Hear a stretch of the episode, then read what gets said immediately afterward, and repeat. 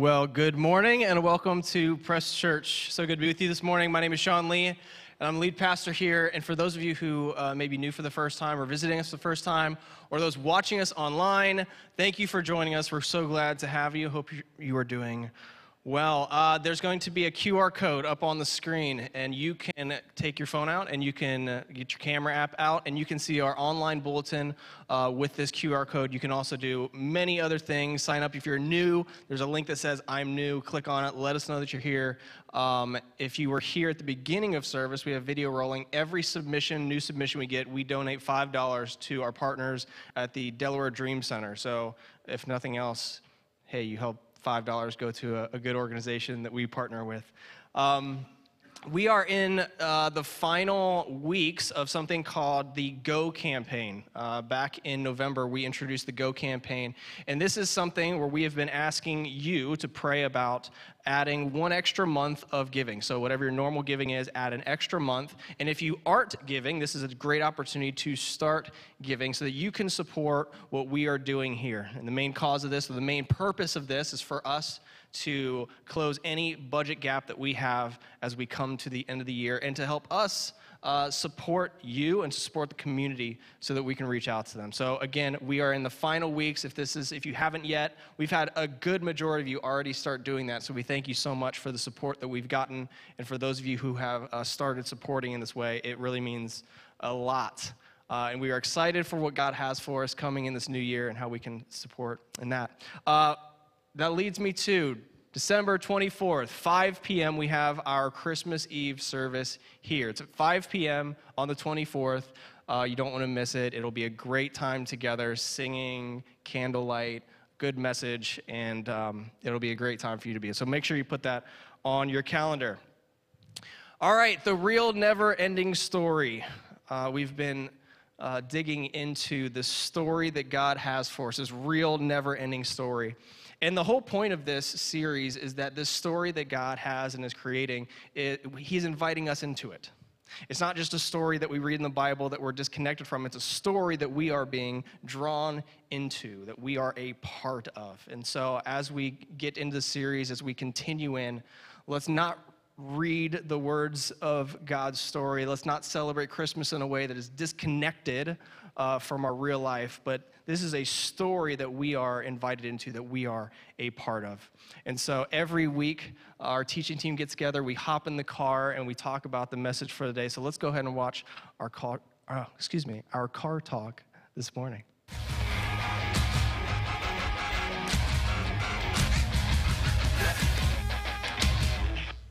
three rules for Christmas wisdom from dad. You know, the first one was don't go into debt to uh, make other people impressed by what you got them. Mm. The second one was uh, your mental health is more important than making sure you visit everyone who thinks they need to see you. Mm. And then the third one is if anyone says anything about your weight, eat them. nice. Well, I Christmas can be really hard because it does it just brings everything to a head right? You're supposed to be a family, so you are faced with all the conflicts that you've had over the years. Mm-hmm. You realize the fallenness of humanity every time you go to Polaris and try to shop, right? You know, so you, you look around, and, and Christmas can remind us, I think, of just the fallenness yeah. and the need for redemption. Yes. And so sometimes, I mean, it can be a dark experience to go through Christmas because you just see junk all around you. Yeah, and I think even on top of that, you're trying to uphold a level of um, execution to, to look like you're doing it right. You know, it's like, yeah. what did you get your kids? What, yeah. how good was your house decorations? Right. And what, you know, what f- cool family tradition do, are you doing? And what mm-hmm. special meal do you make? And what, and you know, I was. That's a lot of pressure. Well, yeah, I, yeah I was. I was looking. There's a guy uh, I follow on Instagram, and he for one of his books. He was reading through one of his books, and it was like this this list of all these things that you have to do to keep up with society. You know, it's mm. like, all right, you got to go to the gym, you got to work out, you got to eat a certain way, you got to do this, you got to post, you got to post like you're, uh, you know, going to the new restaurants and you're traveling and you're smiling and you have the best kid yeah. teaching techniques. And the best you got, Christmas pictures, right? And, you know, and and he gets through this laundry list, and it's like yeah, that's what that's what we feel like, and I think we get into this this season, and we feel all these layers of what we feel like we have to be doing, um, and so yeah, we come And we, across like we feel exposed because we can't do it all. Right. uh, yeah, but we feel like other people are doing it. Oh, yeah. So that's why the it, it, it's just like talk about like anxiety and Yeah. depression and other things that come up from this. It's like The positive flip is it's hope. Um, Hope Yeah. in the dark.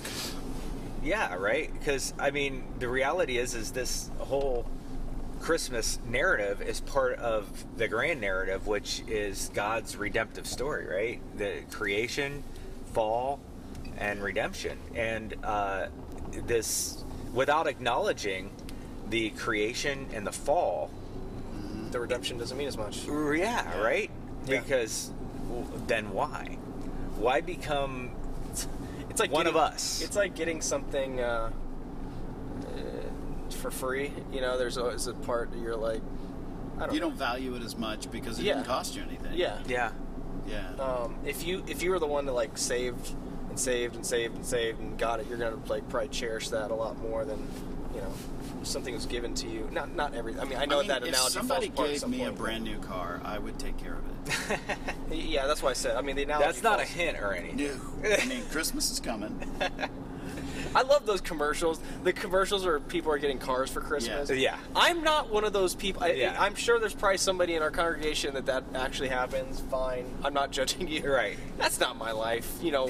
I think we do have to acknowledge that Christmas time can be a hard time Yes. for a lot of people because it it usually involves family, and not everyone's family is a healthy uh, dynamic there. Uh, regardless of the family dynamic, uh, uh, you know, bad things can happen. You Yeah. lose a person near that time of year, Yeah. and um, typically depression. You know, a lot. If you talk to anyone who's in therapeutic counseling, this is a time of year when uh, people are, are seeking that out a lot more because uh, they, they are struggling with uh, depression and Well, and add to it just the stress of everything and the busyness and Yes. the craziness and yeah, that that, that So when we're talking about uh, the real never-ending story, uh, the real never-ending story is one of hope, right. and it's easy to kind of like well, we could go down this path of saying, oh well, you know, life is hard, and there is the fall, and sin has entered in. I think we have to acknowledge the dark and the, Yes. the rough, the bad, in order to be able to really celebrate the good. To really, uh, why have hope? Right. If if you can't really acknowledge that life is hard, things are hard, and th- then you kind of invalidate the the the powerful aspect of the of the Christmas narrative. Well, you're you're you're denying the never-ending story Mm. because the whole point of the story is to invite you into it because it brings hope. Yes. And if you don't think you need hope, then why engage the story? Right. What's the point? Yes. Yeah. I think uh, one of the easiest ways to misunderstand a story is to misunderstand its beginning, its, its start. Um, you don't usually start at the second movie of a trilogy, right? Uh, anybody tried to watch a TV show where you're in like the second or third season? You tried watching that with a friend or family member? Is, is that not frustrating, right? Wait, who, who is that? Why, why is that funny? Yeah, you have to explain. it. Well, that's funny because in season one, they did this and it set up this, and now I have to pause the show to tell you what's going on so you can understand. And then five minutes later, you have to ask another. Like, am I the only one who's experienced that? Like, you, you start at the beginning for a reason. There's something in the beginning that is important. It's part of the story. It's starting, it's part of setting that foundation of, of the story. And so last week, I, I set the stage, or I talked through the person of Jesus and who Jesus is. And that he wasn't just created at birth, like he is a part of the Trinity. He is God. He is there. He was part of creation. He's there from the beginning. And and and that's important. Like we have to understand that this this Jesus that we see wasn't just a human person, it was fully human, but also fully God. It is God. And the verse I took was John chapter 1. In John chapter 1, I mentioned how it has uh, a lot of correlations to uh, the first chapter in Genesis. They both start with the same in the beginning. John chapter 1, in the beginning was the Word, and the Word was with God. In Genesis chapter 1, in the beginning, God created. So they have these, these, same, these same words, there's, there's a tie there. And so, as we continue in the real never ending story, I want to start in Genesis today. Uh, and I want to look at Genesis together. Uh, Genesis is a, a book that was written in ancient Hebrew. Do we have any ancient Hebrew scholars other than Pastor Jason? All right. any, any ancient Hebrew? Okay. Uh, so, written in ancient Hebrew, written over 3,000 years ago. All right. So, it's an old, this is a very, very old, old narrative. Um, Moses is, they, they assume that Moses wrote Genesis. This is, I mean, you can find different people who say different things, but a lot of people say Moses probably wrote it. Um, and now I'm not going to be getting into some of the arguments that you see in Genesis. Anytime you talk about Genesis, right, all of a sudden now it's like creation versus evolution, and, and you got young earth and old earth, and how long was a day back then because the sun was created on the fourth day, which is weird because our days are talked about. So you, I'm not getting into that stuff today. What I want to do is I want us to potentially look at Genesis in a fresh way. And, and what I want to do is look at it in a way that the writer of Genesis probably wanted us to see it as. And that's to answer these two questions. One, who is the story about? And what is this character like? Who is this, the who that we're talking about? Who, what are they like? What is that? So, who are we talking about? What, who is the story about? What are they like? I want to look at the bigger picture together today. Um, one of my favorite teachers right now, Bible teachers, scholars, theologian right now, is a guy by the name of Tim Mackie. You might be familiar with him. He does, uh, he's part of the, the Bible Project, and I've actually, many of you, I've, I've recommended you to, to check out. And, and he, he has great content, but every time he talks about Genesis, or the couple times that I've seen him talk about Genesis, he, he does an experiment where he, he reads through the first couple verses and he asks people to visualize what, what he's reading. So oh, let's say, you know, close your eyes. And I'm going to read this, and I want you to think about what, what, you're, he- what you're hearing and, and, what you're seeing in your mind, which is interesting because uh, for some of you, you don't have the whole mind's eye thing. Uh, we've talked about this before. There's some of you who, like, we, you can picture something in your mind. There's people who can't do that. Like, if you say, hey, I want you to picture a purple cow, they don't like in my mind, I'm thinking of like a purple cow, and so are you. They're like, I understand what a purple cow would look like, but I'm not visualizing it. So if you're one of those people who can't visualize, I'm sorry today. That's that's just you'll just however you do that, thinking through this. But I want to go through this today. I want I want to read through the first couple verses of Genesis together, and I want you to to to think about to visualize what it is that is being created here. Can we do that today? So if you want to, if you want to shut your eyes, you can shut your eyes. So let's just read this. Let's think about this. What, what, what do you picture? In the beginning, God created the heavens and the earth. Now the earth was formless and empty. Darkness was over the surface of the deep, and the Spirit of God was hovering over the waters. What did you picture? Dark space. Maybe like out and there's just like weird dark stuff. What, what else did you picture? You can say it. I'm curious. What do, what do we picture? Mist over water. So there's water, so there's like a lot of water. Is there any, what else do we picture? A oh, a big bang.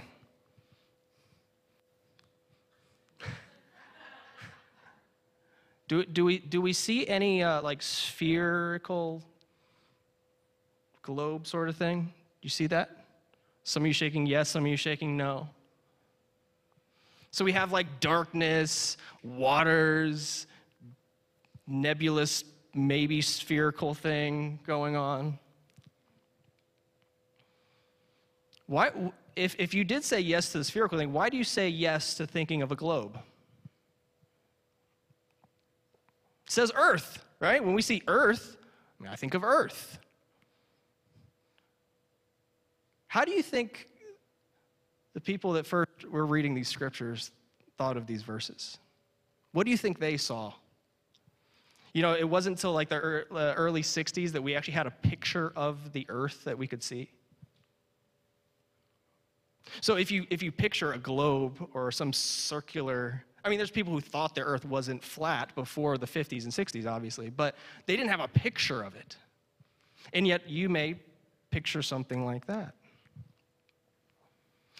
Tim Mackie, when doing this, he points out that reading scripture is a, he says, it's a cross cultural experience. And the reason why he says this is because we have to think about how somebody in that time would have read these words, how they would have interpreted these words. You remember how old this is? It's like 3,000 years old. How would somebody then read this narrative? I, I, think this is important. I want to stop here for a second. This is important for, for reading scripture, not just this section, but everything. We have to be, be, be not so short sighted in reading scripture just from a 21st century American mindset of what we know now about science and different things. Like, how would they have read this? How would the, the people who are reading through this actually thought of this? So when we hear heavens and the earth, what are we talking about? When, I, when, when we say heavens, what would they have thought of? Probably sky, something up there, clouds up here. And earth, what, what would earth be? Ground down here, like something here. So you have in the beginning was the heavens, the sky, what you see up here, the space, like, and the and the earth, uh, this ground. And then we have this really, really um, direct, focused starting point in the beginning. When was in the beginning? I don't know. It's funny when you, when you see these words and translate them, it, it, it's almost like them saying, way back when. So, way back when, God created what's up here and what's here.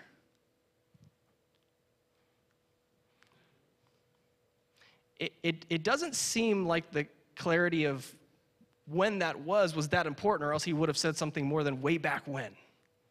So we have God created this and this way back when. And then we move on. What do we see from here? Formless and empty. The earth was formless and empty. Darkness was over the surface of the deep. Um, you guys said no uh, ancient Hebrew scholars. I'm going to teach you some, some ancient, ancient Hebrew. You guys ready to learn some ancient, ancient Hebrew? The word for formless and empty is tohu vavohu. Can we say that together? Tohu vavohu. It rhymes, right? There's a rhyme to it. And, and this is the other thing with Genesis, like it has a poetic sense to it. So tohu vavohu. Basically, this means wasteland, chaos, darkness, formless, nothing. It's just, it's painting a picture.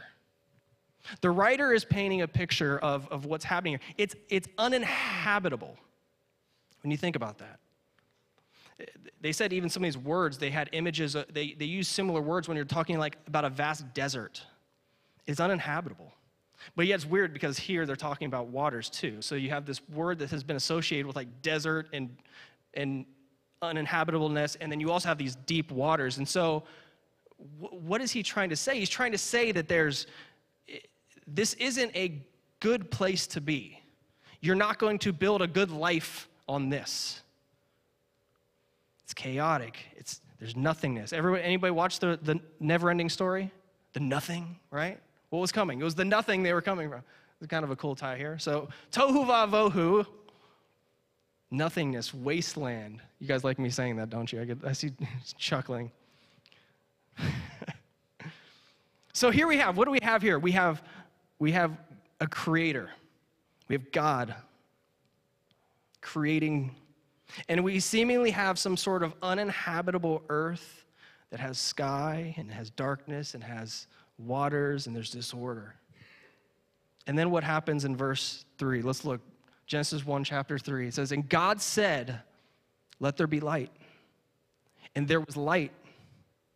God saw the light was good, and he separated the light from the darkness. God called the light day, and the darkness he called night, and there was evening and there was morning the first day. this verse starts, starts a pattern that we're going to see repeated throughout the next verses.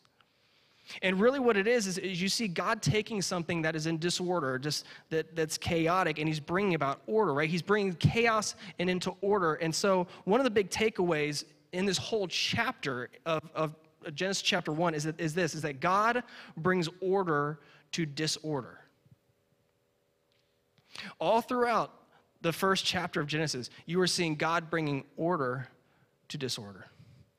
He's taking what is uninhabitable and creating something, and he's creating something good, right? And after each verse, he's doing this. He's building an order, he's building a structure, and every single one ends a different way, or uh, the same way. Pardon me. Every verse ends, and there was evening and there was morning. He's building a pattern, he's setting order, a good order. It's interesting, we think the beginning of our day is the morning, right? We would say, and there was morning and there was evening. It's interesting, they say, and there was evening and there was morning. There's so many cool little nuggets here, and we just don't have time to get into all this. But it's it's interesting. It's like you almost starting with rest, starting with rest in the day, and then doing something. There was evening, there was morning. But he's building a pattern. He's building a structure. He's bringing about order. And then in verse uh, chapter, uh, verse 31 of chapter 1, we see this. After all of this, God saw all that he had made. He saw all that he had made, and it was very good. And there was evening, and there was morning, the sixth day. Here it is. We have a God who brings order to disorder, and what God made is very good. It's very good. if, if, if there's a, a, glaring truth that we see uh, through this creation narrative, it's that what God made is good. Multiple times over these verses, and he saw that it was good. And then in the end, it's very good. God is a creator of good things that brings order and purpose. And now you may have said, I, I skipped one of the sections. Well, now we get into to man, and yes, this comes a little bit before verse 31, but in, in verse 26, we see God creating mankind. He says this is, Then God said, Let us make mankind in our image, in our likeness, so that they may rule over the fish in the sea and the birds in the sky, over the livestock and all the wild animals, and over all the creatures that move along the ground. So God created mankind in his own image. In the image of God, He created them, male and female, He created them. We, we talk about purpose. He's creating with purpose. It's not accidental, but with, with purpose. And now, here, bringing man about to help manage that creation. Man being created to help manage, to bring purpose, to bring order to all that God has made. We've been, we've been promoted. We're now general managers of earth. Some of you are like actually business owners. You're like, well, that's a demotion. I don't want to. We've been made general managers.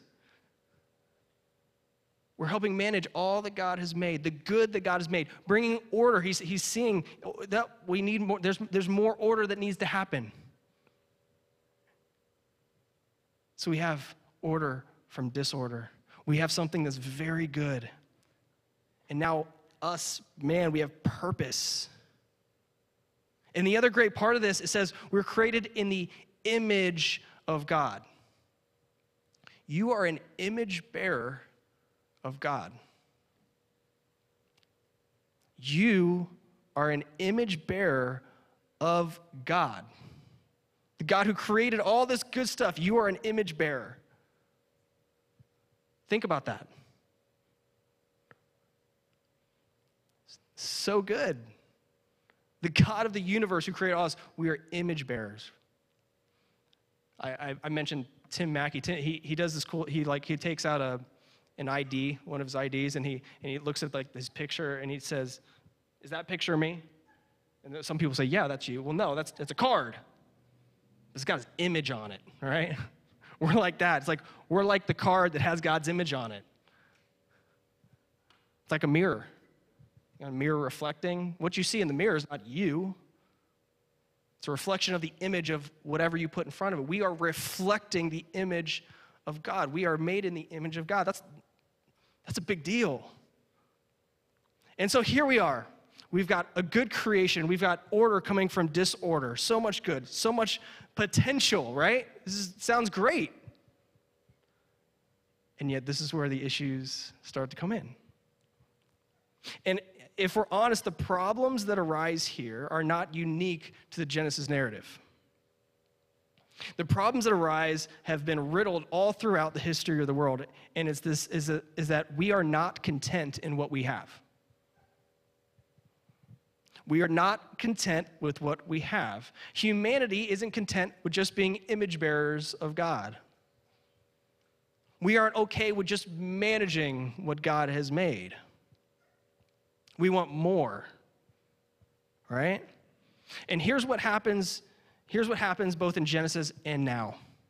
We don't want to just be image bearers of God. We want to be God. That isn't good enough. I know better. I know how to do this better. I know how to be better. I, I, it's, I've got it under control. And we've been doing that ever since. Ever since the start there, we've been doing it ever since. I mean, it, being an image bearer of God's cool, I'm, but I, I want to be God. I want to I want to make the decisions. I want to be in control.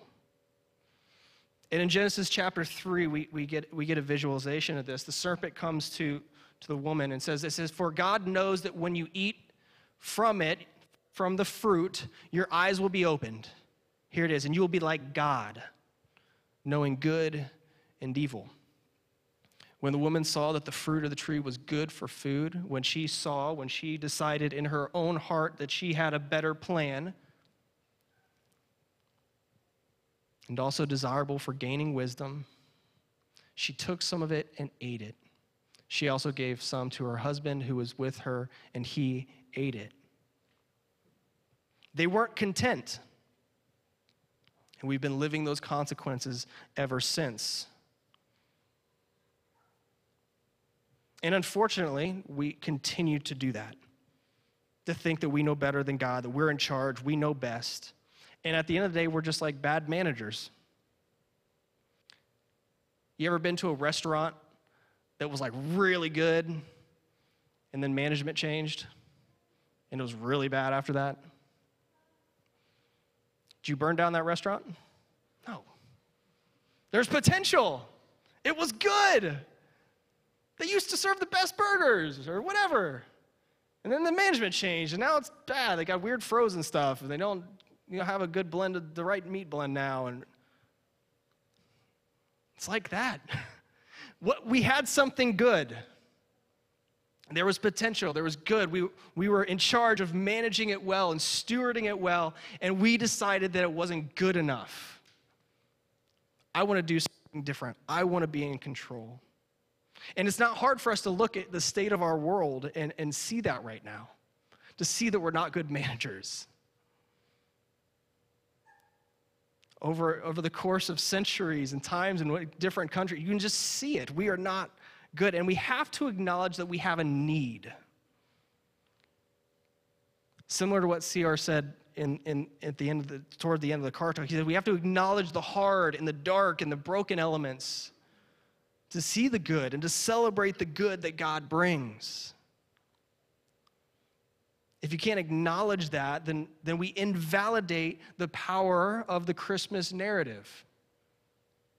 If I think I have it all together, then what is the point of needing God? See, it's like this weird cycle, right? In the garden, what was it? I know best. And then here we are now. Ah, oh, that's a cool story. You know, Jesus, little baby Jesus coming to earth and supposedly God. That's cool. I don't need that. I got it under control. And it's funny, even as, as a Christian, as someone who believes that's true, that believes that Jesus came, was born, fully God, fully man, this, this person of God. Even believing that to the depths of my heart, I can still enter the season of Christmas and not fully understand and not fully let it sink in the meaning of what happened and the weight of what's going on here. I can go through the motions. And if, and if that's the case, if, if, if, if I don't need all that, Jesus coming isn't a big deal. We're going to say we don't need it, and it's going to continue to be something that we do in December every year. And that's just what it is. Sometimes when things are the darkest, is when we realize we need the light. Sometimes when things get the hardest is when we finally get to a point of saying, oh, I need that. In John chapter 1 last week, I, it says that in the light is life. You see a lot of light and dark comparisons, comparisons in John. And we see this narrative God bringing light into the darkness, God bringing life, God bringing order. Remember, remember the first point God brings order to disorder. What we celebrate here during Christmas is God coming here to bring light to the darkness. A God who brings redemption and hope and love into the world. Just as he brought order and purpose to a chaotic and dark world, he's still bringing light to the darkest places of life. This never ending story. We are still in the story. We are still a part of what's going on. You are still an image bearer of God, taking, taking part in this light coming into the darkness, into this life coming into what was dead. That is what we are a part of. That's what you are being invited into with this story. Yes, there's brokenness. Yes, there's sin. Yes, we fall short, but you are still an image bearer of God. You still were designed to do good and to help manage and to help bring this kingdom that God is bringing in, to show the light to the darkness. I think it's, under, it's important to understand the need. It's important to understand what's going on. Dylan, you can start coming up. It's also important that we don't start the story in Genesis 3. We can acknowledge our screw ups, we can acknowledge that we're fallen, but we have to remember before that. What does chapter 1 say? What does chapter 2 say? Chapter 1 says, You were, you were created with purpose. What God created was good. Remember that He is the one who's bringing light into dark. Yes, we live in a dark world sometimes. Yes, there's fallenness. We're gonna, we're gonna experience that in the next couple weeks, right? You're gonna get together with family. There's gonna be potentially arguments. You're gonna have to come in contact with people you disagree with. And as much as the season is great and there's joy and there's fun, we still are confronted every day with the fact that we, we aren't perfect and we aren't always good. So we rest in the story of Christmas, the story of Christ coming, because only through Him and His redemption that we do have hope. You can try and try and try all you want. You can think you are God, you can try to act like you are God. You are not. And that's okay, and that's good. And when you can rest in the fact that God has a purpose for you and He is the one in charge, you can begin to have that joy. You can begin to have that hope and see what this season is truly about. Hopefully, you guys were able to grab uh, some elements as you came in. If you have those, please grab them. If you're at home still watching, grab some, some bread some juice, some wine, whatever you have. We're going to be taking communion together. And I, this is a, a, a perfect way to end this service, to end this time, this message. This, these elements are a true representation of light overcoming darkness, of life, true life through the sacrifice of Jesus Christ on that cross for us, this is the foundation of our faith. That is through Christ that we get life and we get light. And so, as we take these elements today, let's think about that and celebrate that. Let's take out the bread.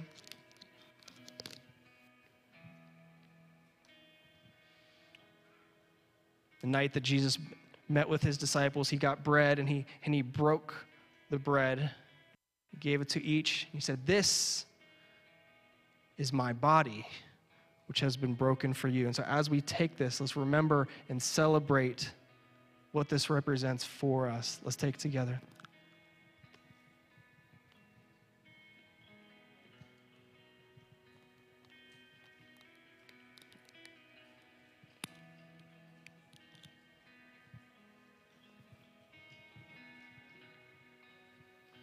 And later that evening, he took a cup of wine and he, and he said, This is my blood, which has been shed for you.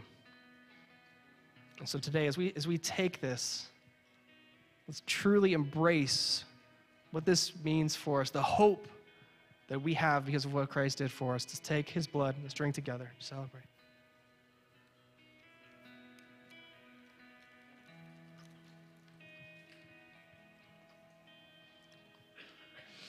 God, we thank you that your story is not over. We think that you are continually inviting us in to your never ending story. The story that started with a good creation, one with purpose. We thank you that we are image bearers of Christ. And God, we thank you that even though we screw up and mess up and are not perfect, God, you made a way for us, and that's what we celebrate today. In these elements, your body and your blood, that give us hope. And so, as we are in this Christmas season, God, may the weight of you coming to earth, may that sink in. May we be able to celebrate to be joyful because of our faith in you. It's your name we pray. Amen. I'm going to ask you to stand and join us.